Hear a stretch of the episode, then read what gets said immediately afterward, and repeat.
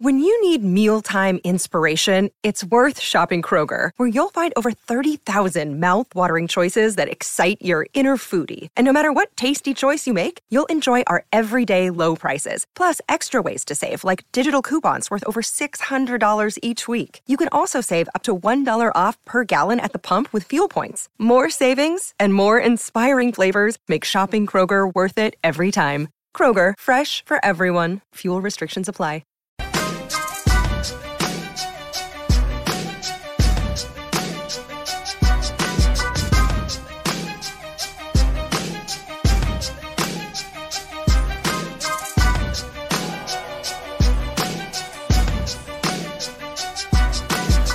You're live.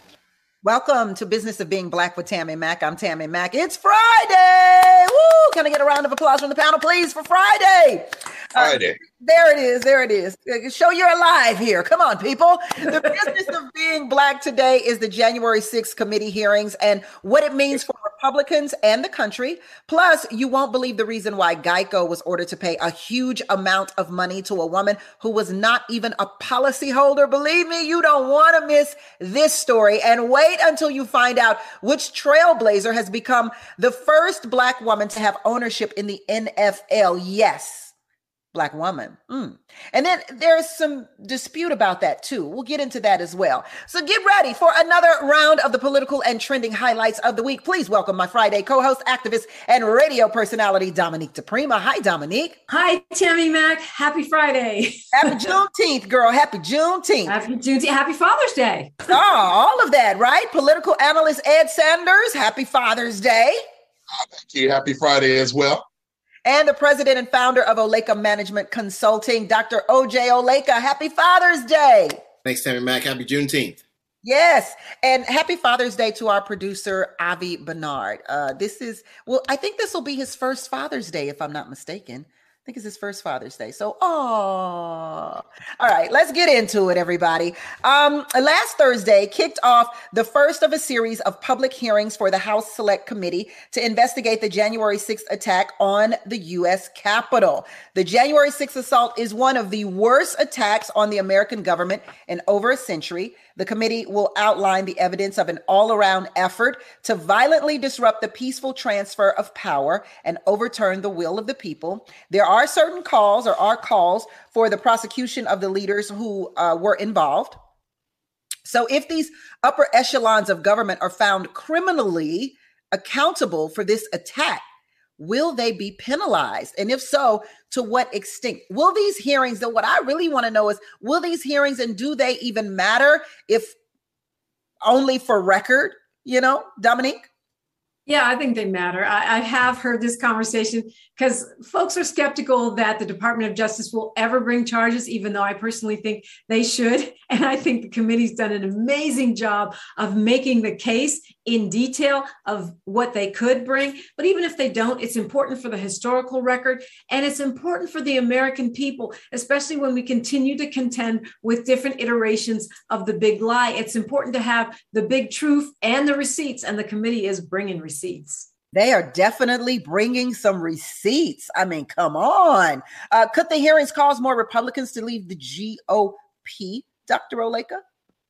No, it won't cause Republicans to leave the Republican Party uh, because people are pretty much set on this in terms of what they believe happened. Obviously, January 6th was a terrible event. It was an awful event in American history. It was an insurrection, and I agree. I think we all do that anybody who participated in it uh, should certainly be held accountable and sent to prison.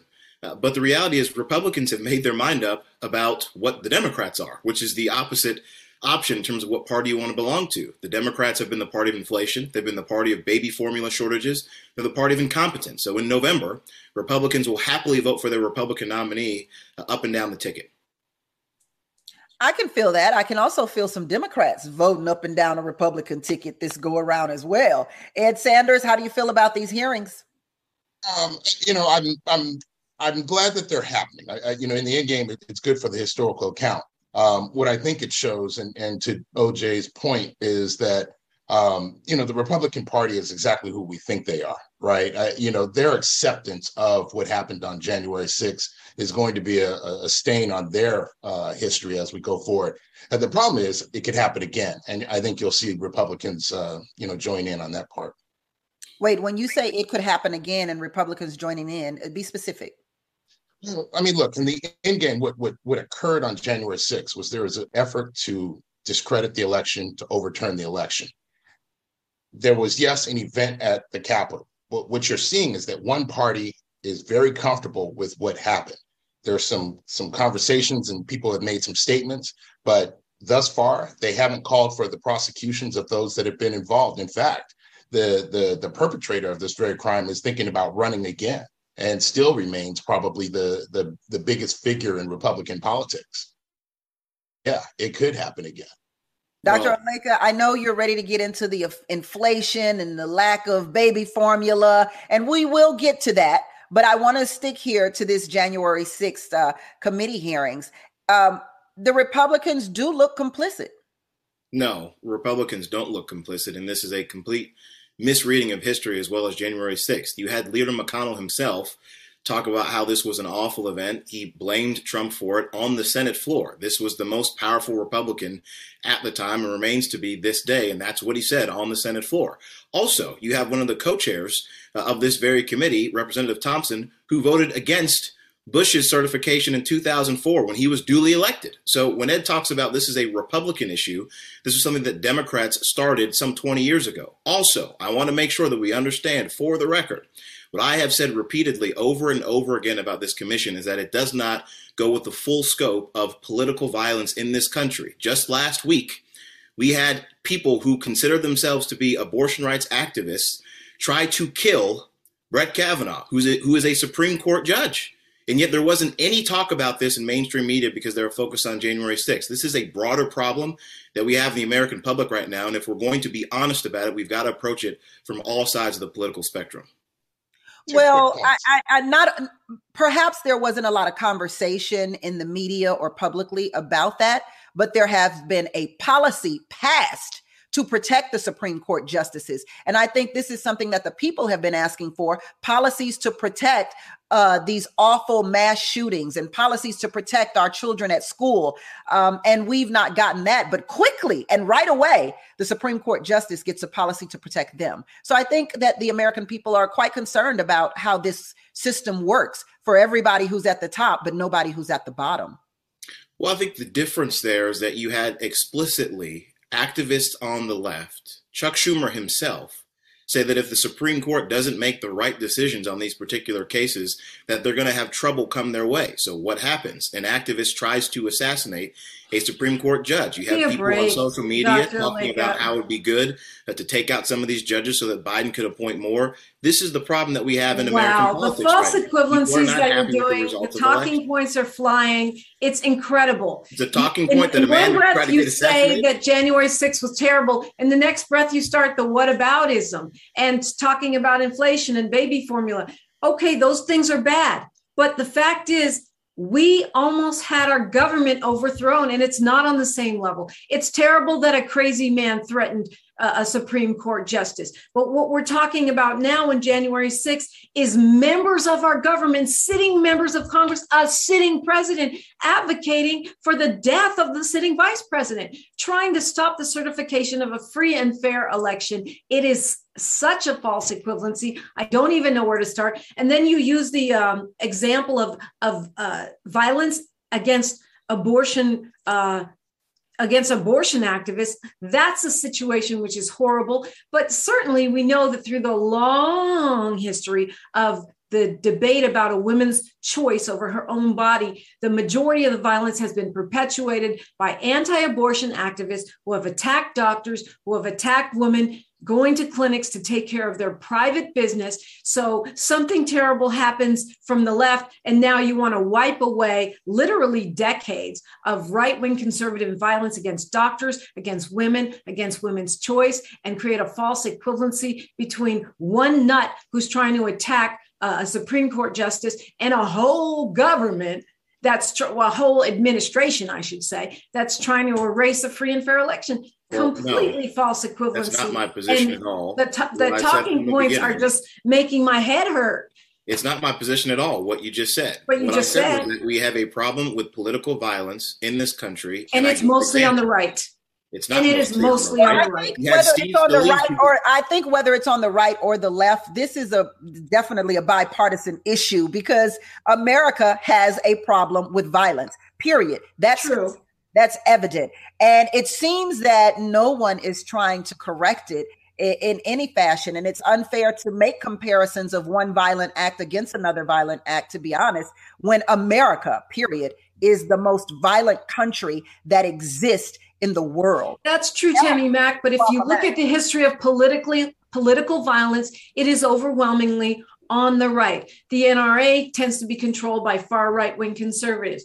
All of these um, abortion attacks on clinics and doctors they're on the right. It's not it's we can't say there are fine people on both sides because so it's the weather underground and the domestic terrorism that they did throughout the 70s i guess that was a right-wing effort the Weather Underground is not from the right wing. Again, okay, so these going, who try to create take both sides. It's going to take right both side. sides to diminish the violence that America is. Let's move on. The Federal Reserve is stepping up its uh, war on inflation by raising interest rates by 0.75%, the largest increase in nearly three decades. This inflation, uh, I guess you're ready to talk about this, Dr. Oleka, but I'm going to move it to Ed.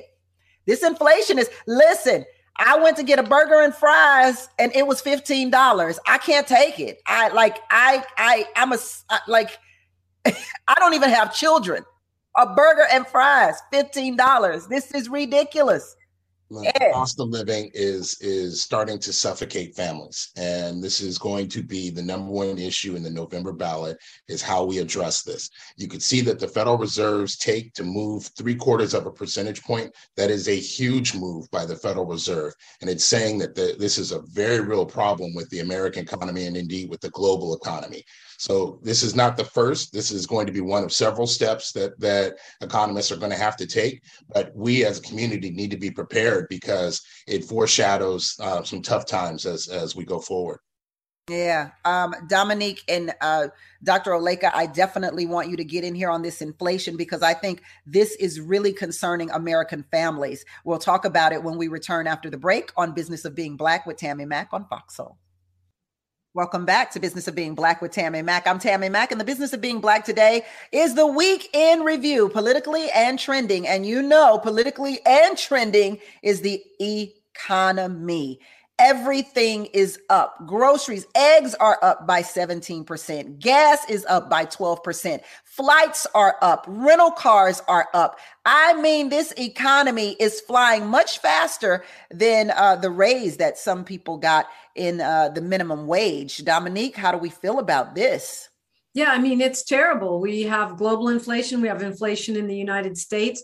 It doesn't seem like there is a short term fix to Ed's point, uh, which is problematic for Democrats in the midterm. I think it's important for us to get this in perspective and understand that the pandemic has a lot to do with it. To pretend that we would not have any impact from the uh, supply chain problems and the pandemic, two years of business disruption. On top of that, you know, whatever the impacts of the war in Ukraine. That said, um, I think Ed is right we're most economists are saying we're looking at recession. It's time to save your money and you know circle your wagons. Mm. What does circle your wagons mean? Circle your wagons means don't go out on economic limbs. It's not the time to go buy that you know fancy coat or, or uh, something that's not a necessity. It's time to separate the difference between wants and needs and stick to our needs. Uh, cash is king. I don't care what the Bitcoin people say. Save your money and make sure you have money to feed your kids. Yeah, well, that, that well, definitely I would agree. Circle your wagons. Uh, uh, Dr. OJ Oleka, six dollars and eighty nine cent is the average gas in California, specifically where I am, Los Angeles. That's the average. It goes up in some areas. What are we going to do about this economy? I know you're blaming it all on Joe Biden.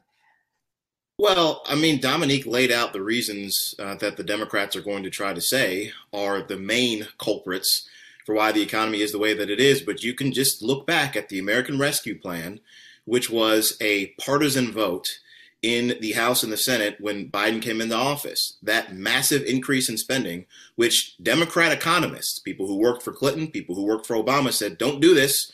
We don't need to spend this much money. It's going to lead to inflation. That was the thing that made this a structural issue.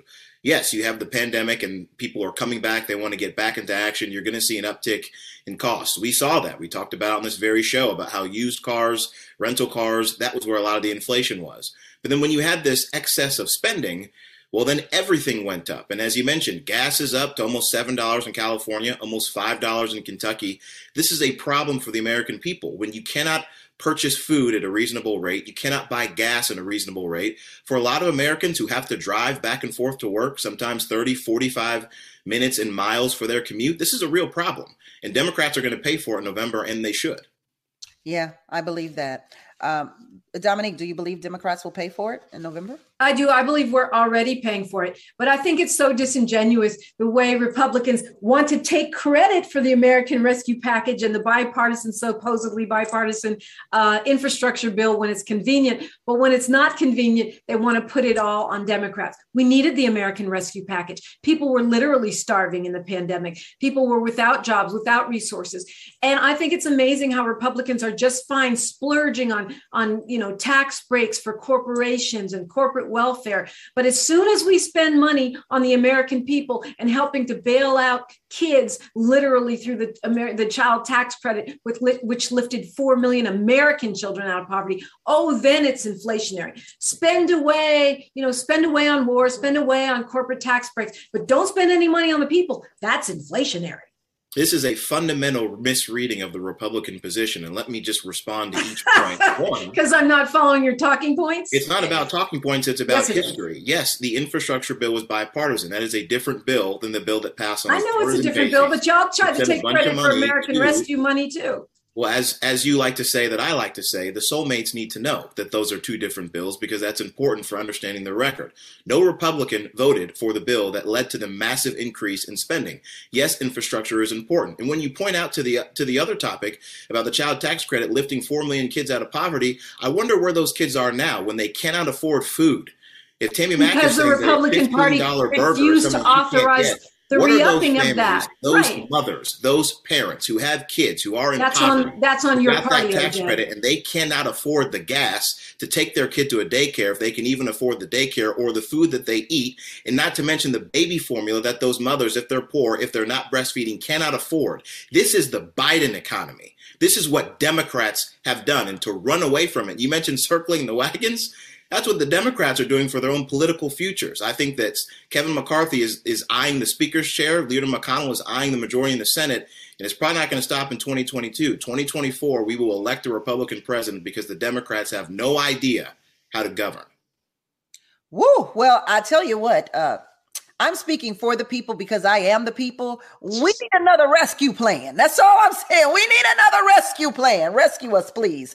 Uh, seems like Georgia Republican candidate Herschel Walker needs a little bit of rescuing himself. Uh, digs a deeper hole for himself day by day. He claimed to be in law enforcement, and his campaign said he was an honorary deputy in Cobb County, along with three other Georgia counties. But the Cobb County Police Department has no record of involvement with Walker at all. Walker also also said I work for law enforcement. Y'all didn't know that either. I spent time at Quantico at the FBI training school. Y'all didn't know I was an agent.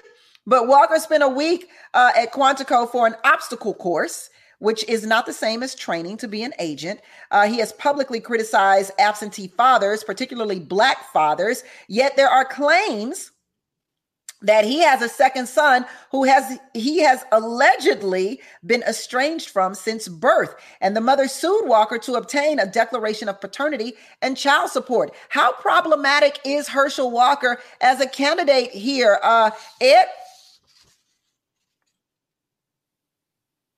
You know this we talked about this hold that thought ed. Oj oleka let's go to you dr oleka. the, the, the well, I think the issue is that Herschel Walker is trying Main to figure out what it means to be a candidate. And he's a first time candidate. I think a lot of these mistakes his team will help him clean up, but ultimately the voters in Georgia will make this determination. There were a lot of issues with Raphael Warnock uh, that came out during his campaign two years ago, and he was able to win. So there's not it's not unprecedented to have a flawed candidate win an election.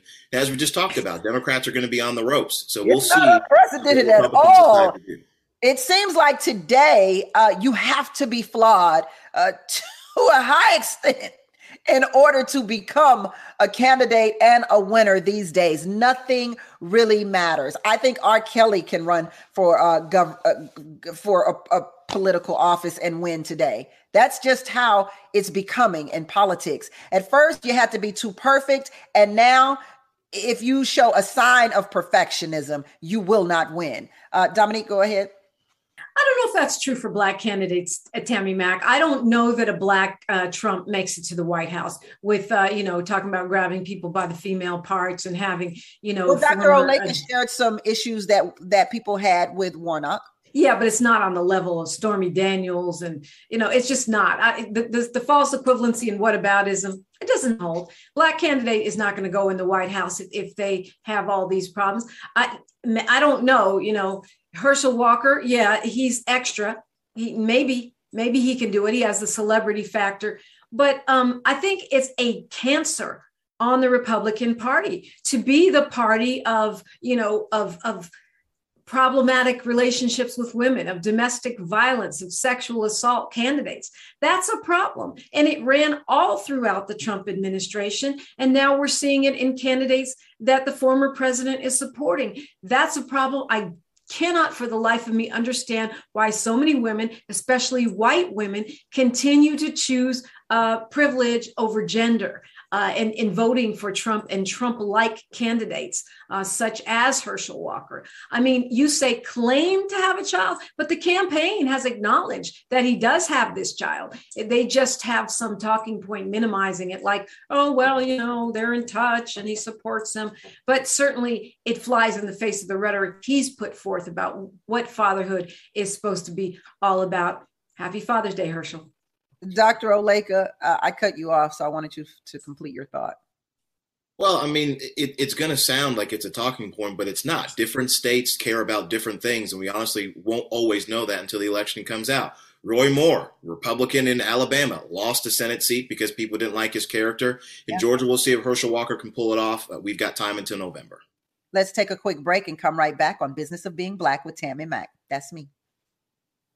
Welcome back to Business of Being Black with Tammy Mack. I am Tammy Mack. My Friday co-host are Dr. Oleka and Dominique DiPrima, a political activist or rather analyst. Ed Sanders uh, has technical difficulties, so he will rejoin us momentarily. According to the National Shooting Sports Foundation, black gun ownership rose, uh, increased by 58% between 2019 and 2020, and the numbers are still the same in 2021. Why does Black gun ownership matter today? Dr. Oleka. Uh, well, it matters today because uh, it should always matter for black folks and for every American. The Second Amendment applies to everybody. And I think it's a great thing that black uh, people have decided that they want to purchase more guns. It's a great increase. Uh, they want to keep themselves safe. They want to uh, go out and shoot guns for sport. Whatever the positive issue is, I think this is a good thing for the American people and certainly a good thing uh, for black people specifically. Dominique? Well, the trend line in Black people buying guns has been rising starkly ever since uh, Trump got into office. It's interesting because during the Obama years, white folks were arming themselves. During the Trump years, you saw LGBTQ plus people, Latino people, and African Americans buying guns. I personally do not think that it is a coincidence that the rise of fascism and white supremacy in this country coincides with the rise of Black gun ownership. Come burn a cross on my lawn, mess around, see what happens to you. I think that Black people do have Second Amendment rights in theory. In reality, it's not always true in this country, but it makes sense that Black people are arming themselves. I'm also a big advocate of the Second Amendment. I, however, do feel like we've got to get some sensible uh, gun control in place, such as banning uh, semi automatic weapons. That said, it makes total sense that Black people would be arming ourselves right now. Uh, Dr. Oleka, do you feel like the violence uh, and the hate crimes is part of the reason why Black people are arming themselves at a higher rate now? It certainly could be, uh, and obviously it, it makes sense uh, in the fact that it would be. If you look at your TV and you see uh, black folks getting attacked by random people just for being black and you decided to go be armed, that certainly makes sense as something you should do. I hate the fact uh, that that's why people would feel like it, that they feel like their safety is in question. But I think it is a good thing if they feel like they can uh, become educated, as any American citizen should, if they're going to be gun owners, on what to do and then keep themselves safe. I will say to Dominique's point, I think this is where uh, we agree. We uh, we agree on the Second Amendment. We also agree that it, there's got to be something uh, done where we can lower gun violence. I believe there was an outline uh, at the federal level of uh, a way to reform uh, some of the challenges that we've had with guns. It includes money to states with regard to uh, increasing their red flag laws, as well as school safety and I believe some mental health uh, improvements as well. So there is something happening at the federal level to help reduce gun violence, but also people are arming themselves in a way to hopefully keep themselves and their communities safer. Yeah, I don't know if there's a way to do it unless we uh, try to follow suit of some other countries that um, seem to do pretty well when it comes to uh, the lack of violence in their world versus our world. Um, America really has a problem. but violence. Tammy, to your point, it's cultural, right? We use violence as a solution for everything. We glorify it in movies, we glorify it in music. And so some of it has to be a cultural shift. Um, and I do think, you know, that there are sensible gun controls that would make a difference, but a lot of it is a mentality. You know, we war is the answer for everything in the in the cowboy American mentality. Listen to Dominique DiPrima, Republican, talking about culture as an issue and the Second Amendment is important. This really must be a bizarro land that we're in right now. Ever heard of Ida B. Wells? Very true. I stand corrected. Listen, uh, I guess this world uh, that we live in, called America, was founded on violence, and it, hence it will continue to plague our country, unfortunately. So, a Houston family is suing Texas Children's Hospital after their four-year-old son was given an unintentional vasectomy during a surgical procedure. How does this possibly happen? The family's attorney uh, said the child was supposed to have surgery for a hernia in the groin area, but also received a vasectomy. The family's biggest concern is how this might affect their child physically and emotionally. What are your thoughts on this? This is, I just don't know how this mistake could be happened. You see a child, what makes you think that that this like you it seems like you should double check that situation. Y'all sure y'all want a vasectomy on the baby? I don't know, Dominique. Yeah, I mean, look, hospital mistakes are far more common than we think.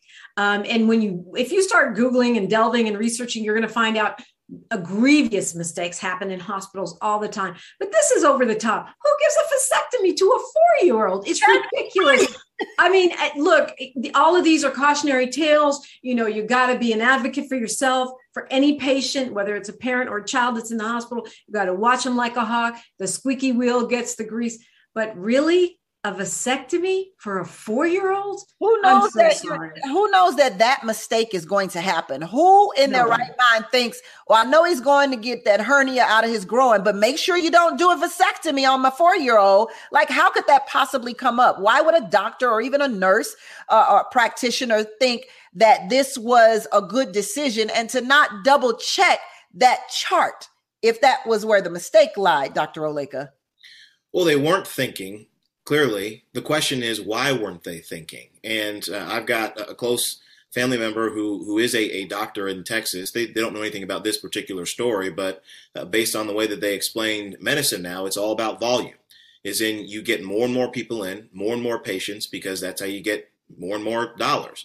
And so you can imagine a situation where you have a group of people working with this patient, maybe not paying attention, maybe not charting properly, and they don't get the right information down. So you shovel this patient in like they're a widget, and all of a sudden you start operating, and then you look up and you say, "Oops, we performed a vasectomy when we shouldn't have." I mean, to Dominique's point, the fact that it ha- happens as often as it does, these egregious mistakes, tells you that there is an issue with the way medicine is being done in this country. Again, it's not new; we certainly know that. But if if I was this parent, uh, I would absolutely be grieving for my child. I would be grieving for my grandchildren uh, in the sense that this vasectomy occurred. Obviously, there are implications there, uh, but they better sue everybody involved in this system uh, so that they can at least get some sort of reprieve in civil damages. Uh, vasectomy re- reverse, though, right? Uh, yeah, I think that some in some cases a vasectomy can be reversed. Um, sometimes it works, sometimes it doesn't. I don't know about for a four year old. I'm not a doctor, but this is one of those rare cases again where OJ and I agree, Dr. Oleka and I agree that the medical system is problematic of course, we don't agree on the solution. To me, the fact that we have a predatory capitalist model of medicine is the problem. These kinds of issues would be much less prevalent if it wasn't an assembly line where it's all about volume. If we had Medicare for all, that would solve some of these problems. And I think we need to move in that direction. Yeah, sad that patients are commodity. Hmm. It is absolutely sad. I think part of that solution is making sure that patients and doctors have more time. Because again, I, want to be fair here to the physicians. It's often not the physicians or the actual practitioners who are saying, let's get people in and out like cattle and like widgets. It's it's often the hospital administrator. Sometimes these are dictated. It's the insurance, insurance companies. That's exactly right. Jinx Insurance. You, you are 100% correct. If we can work out those issues in the system, I think you can have more time for doctors with patients, and these types of outcomes won't occur. Yeah, and I was concerned that my uh, Uber Eats went to the wrong address twice in one day. and I was like, this is a problem. You know, they're trying to get in as many as many rides and, and orders that they can, and they're not watching what they're doing. Uh-huh. Was that the $15 burger, Tammy? that wasn't even the $15 burger. That, my friend, was the, the $30 soup. Okay. Ooh. Ooh. You better have some healing qualities in it. Here is one for the book since we're talking about insurance now. Uh, according to Fox Business, Geico was ordered to pay out $5.2 million to a woman who caught a sexually transmitted disease in a policyholder's car. Is this story like how does she get $5 million? And how do you determine even that it was the car that gave you the disease and not the person having the sex with in the car? I'm totally confused mind blown over this whole uh, story, but we're going to talk about it in depth when we return on Business of Being Black with Tammy Mack on Fox Soul. Don't go anywhere because uh, I'm I'm gonna have to start having sex in some cars here, get paid. Welcome back to Business of Being Black with Tammy Mack. I am Tammy Mack. So let's talk about this Geico story. So the woman sues Geico because she gets a sexually transmitted disease in a car of a policy holder. So she's not even the policy holder. Like, how much do you think uh, this is going to go through? Will she get this $5 million check, Dr. Oleka? well, if she's suing Geico, uh, there's certainly going to have to be discovery. They're going to have to figure out uh, how she has decided that she is owed this money. Uh, if she hasn't already gotten it, uh, then I think it's going to be pretty difficult to determine how she will. Geico probably just wants this to go away. Uh, they probably don't want the story, but it is Geico. We've had some interesting commercials before. I don't think it was a settlement. I think it was a case that she won, and Geico is appealing that case. Well, I I, I think that they will continue to appeal that uh, as much as they can. Uh, it really, if anything, from the legal side, if she's not a policyholder, and it introduces this idea that private companies, uh, private insurers have to provide uh, redress for folks that are not policyholders, that could be a, a, bigger problem. So they'll probably try to go at it from that angle, uh, but we shall see. Well, technically, if I have a wreck and we have a wreck and I'm not a policyholder, I can still sue your insurance company. So it falls in line with people suing in insurance companies, I would imagine. Uh, Ed? It, it, just seems like an interesting case, right? You know, this is this doesn't have anything to do with, say, a car accident, meaning a, a collision. Um, now, yep, if you can hold accident, yeah, yeah, yeah, an accident in the car, but um, it, it's interesting to see what could happen, you know, and and then you kind of extrapolate it out, right? If if a policyholder can be sued and, and the insurance cover has to cover it there, now let's talk about gun and gun control. Uh, because if if if you can set a settlement against a car insurer for, for this sort of behavior, you can now sue against a gun holder for uh, not for negligence or not controlling where their gun is or any wrongdoing there. So there's there's a slippery slope here that'll be interesting to see how this plays out. There is a slippery slope. That's a thought to sue, but do would you sue the gun company? Like would I sue Smith and Wesson because I was shot by a Smith and Wesson? Well, there's a couple policy thoughts out there now where I think, in particular in California, where we're contemplating having uh, gun owners have to have liability insurance for the possession of a gun. Um, and one of the big talking points and one of the big debate sticking points is whether or not you can actually uh, insurers would actually insure gun holders for for you know that sort of danger. Um, so ultimately, you know, big questions to be answered. Yeah, you took it there. I mean, we were just talking about simple STDs. You took it to gun control, but okay. Dominique. yeah, but I mean, what Ed's saying, there is precedent for that. People suing companies for harm done by their products. But I need to see this Geico policy. Does it cover everything I do in the car? Like, so if I eat some bad fish in the car and get an upset stomach, I can sue you for that. If, you know, if I smoke some weed in the car and it's not really good, I can sue them for that. I mean, what is this policy that covers everything you do in the car, not just collision? Right? Uh, this is comprehensive beyond beyond comprehensive. To me, it doesn't seem justifiable. I because it doesn't have anything to do with auto safety. It doesn't have anything to do with, as you pointed out, a collision. And I think not just Geico, but other corporations are going to push back hard because, as Ed pointed out, they're already being sued for actual effects of their products. You deciding to have sex with some dude that has an STD in his car really isn't Geico's fault. So I'm wondering, is that what happened? Did did the dude have the STD and gave it to her, or is she saying that there was some STD remnants on the car that got into her? I'm just the not. car infected her. Uh, I think that's a stretch. I was just trying to figure it all out. Okay. Uh, Mo'Nique reportedly settled her lawsuit against Netflix that accused the streaming service of uh, racially and sexual discrimination and allegedly making her a lowball offer for a proposed comedy special. What are your thoughts uh, on this lawsuit finally coming to an end? And how much do you think Mo'Nique settled for? Let's talk about the money, honey. Ed, what, what's your thoughts on this Mo'Nique deal?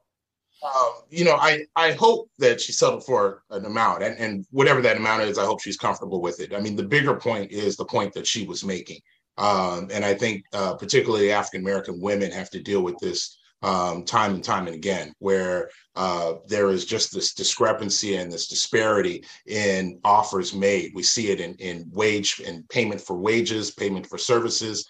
Um, this is a this is a larger issue that that I'm actually very happy that Mo'Nique has settled. I hope it, it is. I hope it is a a stinging settlement. I hope it's one that teaches Netflix to um, value uh, products and services put forward by Black women on the same level as they do as others. Look, I'm just surprised it's an undisclosed uh, amount because I didn't know Mo'Nique could be quiet about anything. Uh, so I'm completely shocked. Look, I'll let you say that.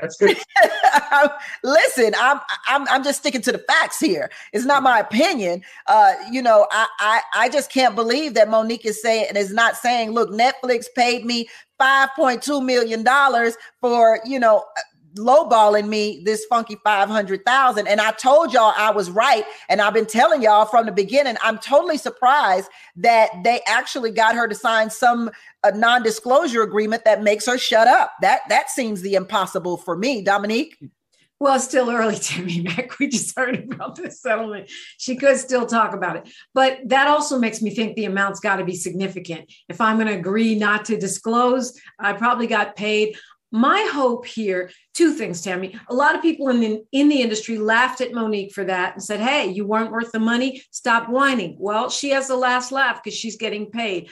I hope that this is going to help other performers of color other black women uh, not to get lowballed. I'm sure that netflix would have rather paid the money that they paid in that settlement for an actual special that they could profit off of rather than just paying for a discrimination suit. So I'm hoping that this is going to help others that are trying to get a fair deal and get actually equal pay for the work that they do in Hollywood because we know this continues to be a problem, particularly for Black women, for particularly for Black performers, but uh, for you know performers of color in general as well. Well, this is what Mo'Nique has been saying all along. I'm doing this for Black sisters. Uh, you know, I I love y'all. And uh, this has been her fight the whole time. Uh, and most people have said yes, but are you worthy of the amount that you were asking for? So I want to make clear that she never asked for an amount. So the problem with this law, the, the problem with uh, the negotiations between Netflix and Mo'Nique was the fact that they offered her $500,000, a half a million dollars. And she said, Hey, look, y'all lowballing me. This is discriminatory. And then they shut down negotiations. The negotiations never even began. And usually, when there are negotiations involved, you put out a price and then someone counters that offer. Her team was never able to counter the offer, which is normal and typical um, and protocol for the entertainment industry. And that's one of the reasons why she won because they were never allowed to open a negotiation. Dr. Oleka? Very rarely do I agree with both Dominique and Ed, but this is one of those rare instances. And, and everything they've said, I think, is absolutely on point. Same thing with you, Tammy Mack. I think Netflix has to be careful here. I mean, they've got this issue with Mo'Nique that's resolved, but they're out a lot of money for it. They got bad press out of it. And also, there are those reports that they laid off a bunch of uh, creatives of color. I mean, they're they're having a real issue here with how they are seemingly relating to black folks and providing good job opportunities for people of color broadly. So they've got to be careful in what their company looks like going forward, or they could find themselves uh, in some hot water even more so. Yeah, yeah. Um, I, but I think we all believe that Mo'Nique deserves a fair amount of money for a Netflix special, more than what was offered. Could we agree on that, or no? Ed? I think so. I, you know, I, I would, I would also add, I'm, I'm concerned about the timing of the settlement. You know, and, and discovery in a legal process is an important role. Um, because she could have asked for discovery on other projects that have come forward and they may have settled ahead of time. I, I don't know the timing of, of, of or what has already occurred in the discovery there. But if there are other African American female projects that Netflix could be liable for, her settlement actually could hurt that that this prop this case. So um, you know, I, I just point that out. Yeah, the judge has dismissed the lawsuit now that there has been a settlement. We'll come right back on Business of Being Black. We'll we we will come right back on business of being black with tammy mack on fox soul. Welcome back to business of being black with tammy mack. I'm tammy mack. Hello everybody. So okay joe budden has social media buzzing again after sports analyst one of my very very very favorite sports analysts ryan clark decided to say that um, chris brown was better than michael jackson. I mean honestly people honestly this argument is really an argument for fodder. It's an art, uh, uh, an argument for attention. Uh, it's simply attention seeking argument. That's what it is. Uh, I don't even know any statistics that could make that statement true. Um, but I'll give it to you, Dr. Oleka. Maybe you think Chris Brown is better than Michael Jackson. I don't even think that Chris Brown is better than Usher, who's not better than Michael Jackson. So this Did is. Say, whoa! Did you say Usher, who is now better than Michael Jackson? No, I said Chris Brown is not even better than Usher, who is not better than Michael Jackson. Okay. okay. Michael Jackson it. is in a level of his own. And I think you're right. I think this is just to generate buzz to say that Chris Brown is anywhere close to, to Michael Jackson. And I like some of Chris Brown's songs. I like some of his music, but he can't uh, hold a candle uh, to one of the greatest entertainers of all time. Listen, Chris Brown has two number one hits, literally two number one hits. Uh, we can't compare him to anybody, if you ask me. He's not better than Mariah Carey, if that's what we're talking about. Go ahead, Ed. Or maybe not. Dominique? Well, you should have gone to me anyway because I'm a big Chris Brown fan. Okay. Uh, that said, I do think that you know Michael Jackson is iconic. He's on a certain level in terms of how many hits he's had, in terms of his impact on the culture, uh, just as an iconic person. But I think if you put it in the context of today, and what he's talking about is talent. He didn't say he had more number one hits. Chris Brown is an incredible dancer. He's a great singer he might not have had all the number one hits, but he's had a steady stream of hits. And he is a major talent who I believe is very highly underrated. You, you scared me. I thought you was going to say who I believe is better than Michael Jackson. Well, you know that's a high bar, but um, I put him over really, Usher. it really is a high bar to set from in, for for any artist. Listen, I'm I, I'm a fan of Chris Brown as anyone else. Not the biggest fan of Chris Brown, but I do enjoy his dancing. I do enjoy his music, uh, and you know it it all sends me crazy.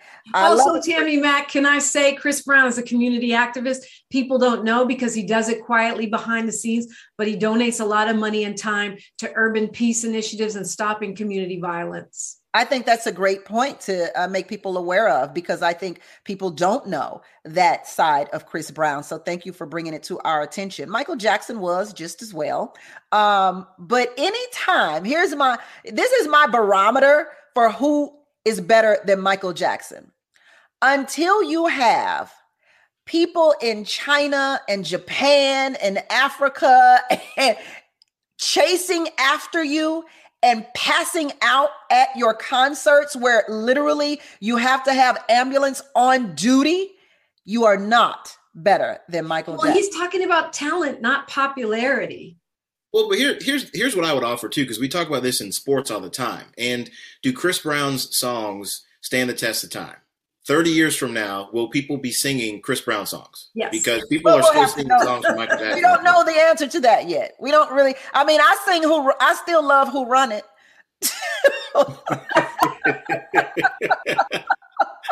so so maybe I don't know how how old is who run it? Uh, like 10 years old. Okay. No, maybe like 15 years old. But it's not I mean it's not Billie Jean, it's not Thriller, it's not some of these the greatest songs of all time if you're talking about pop culture and what made people popular and excited. Uh, and that's it's just I think it's a different level. Again, I like Chris Brown, but I just can't see I can't see 30 years from now uh, people listening to his music the way that we listen to Michael Jackson right now. OJ, keep Breezy's name out your mouth. but I also, I also think, and when you talk about people are talking about their talent, um, I also think that Michael Jackson's talent surpasses Chris Brown. I mean, it's the reason why he has or had so much popularity. And in a world where Chris Brown's popularity can uh, overwhelmingly beat Michael Jackson just based off of social media numbers, it still doesn't. You know what I mean? And and Michael Jackson's talent surpasses that of anyone. If you look at his videos and the creativity in that, if you look at um, his concerts and how those concerts were arranged, I mean, Thriller is still the number one video and album of all time. Uh, so I just I I just can't even really. I mean, Chris Brown gets his dance moves from Michael Jackson. I'm sure even Chris Brown is tired of this argument and will say himself, "I am not better than Michael Jackson. I am inspired by Michael Jackson." No comment. Okay. Did I just drop the mic? Did I hold on? Did I just Dominique gave me a directive. I'm not allowed to talk about Chris Brown. oh, okay, okay. I love a man who listens to a woman. You don't understand. You do not understand just how good that is in life. um, okay, so let's end with some black girl magic. Um, Mellody Hobson will become the first black woman to have an ownership stake in an NFL team. Now, Hobson currently serves as Ariel Investments co-CEO, chair of the board of Starbucks, and is also a director of uh, JP Morgan Chase as well. She's also married to Star Wars creator George Lucas. Now, I did this story on my radio show, and some listeners said that it doesn't count because she's married to a white man. And if it were not for George Lucas, she wouldn't have ownership in this NFL team. What are your thoughts about that, Dr. Oleka?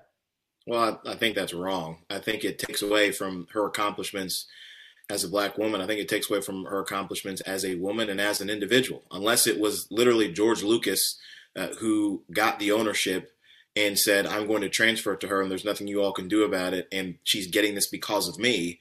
Then that's something different. But if she's going out saying, This is something I want to do, I want to be a part owner of an NFL team, I want to contribute to the game, that's her. That's her success. And I, I, think, I think, it's a strange it's a joint venture. I think it's the both of them as a married couple, as a team. But, but, Mellody Hobson is one of the most respected and powerful business executives in this country, period man or woman, black or white, having nothing to do with her marriage. She sits on major corporate boards. That is just ignorant. It's the kind of thing they would never say about a man. It's the kind of thing they're saying because they haven't done the research. They don't know who Mellody Hobson is. So they think that her entirety of her life is her marriage to George Lucas. And that's not true. Look, if you're mad that she's married to a white guy, maybe you didn't get your shot. I understand that but don't take away her accomplishments because of your assumptions. But the question does remain in some Black people's mind if George Lucas were not a part of, of this ownership deal, would Mellody Hobson have had a chance? Look, let's face it. And the answer is we've yes. Had, we've had black, we've had black men. I mean, uh, I, I, believe it was Magic Johnson, Kanye West, and Byron Allen all up for the ownership of an NFL team. This this very one, if I'm not mistaken, and d- it did not happen. So, but but, but, this deal is a package deal with a lot of other investors, not yes, just her. So uh, maybe if she was the primary, she'd run into the same problems as Byron Allen. But I still think that it reflects ignorance because you don't know Melanie Hobson's, you don't know her portfolio. So you're assuming it's just the Star Wars thing because that's what you're familiar with that diminishes her accomplishments. What do you think about that, Dr. Oleka? I agree 100%. Again, this is very rare that I agree with Dominique on stuff, but the good news is it seems to happen when we're defending black women, which unfortunately we've had to do far too often today because people just don't know what they're talking about. It it absolutely diminishes the capability of a human being when you say because of the person that they're married to, they cannot accomplish what they have accomplished. It is even worse when it is a black woman because she's married to a powerful white man. I think it's a disgusting, awful thing. We don't diminish uh, the skill set and the ability of the vice president of the United States because of who she's married to. So I don't think you should do it in this instance either when you have a woman who is incredibly capable in her own right, who is an absolute leader in her industry and field, and now is an owner in the NFL. So uh, happy for her. Uh, black girl magic is strong. Well, that concludes the business of being black with Tammy Mack. Stick around for Claudia Jordan and TGIF on Fox Soul. See y'all later.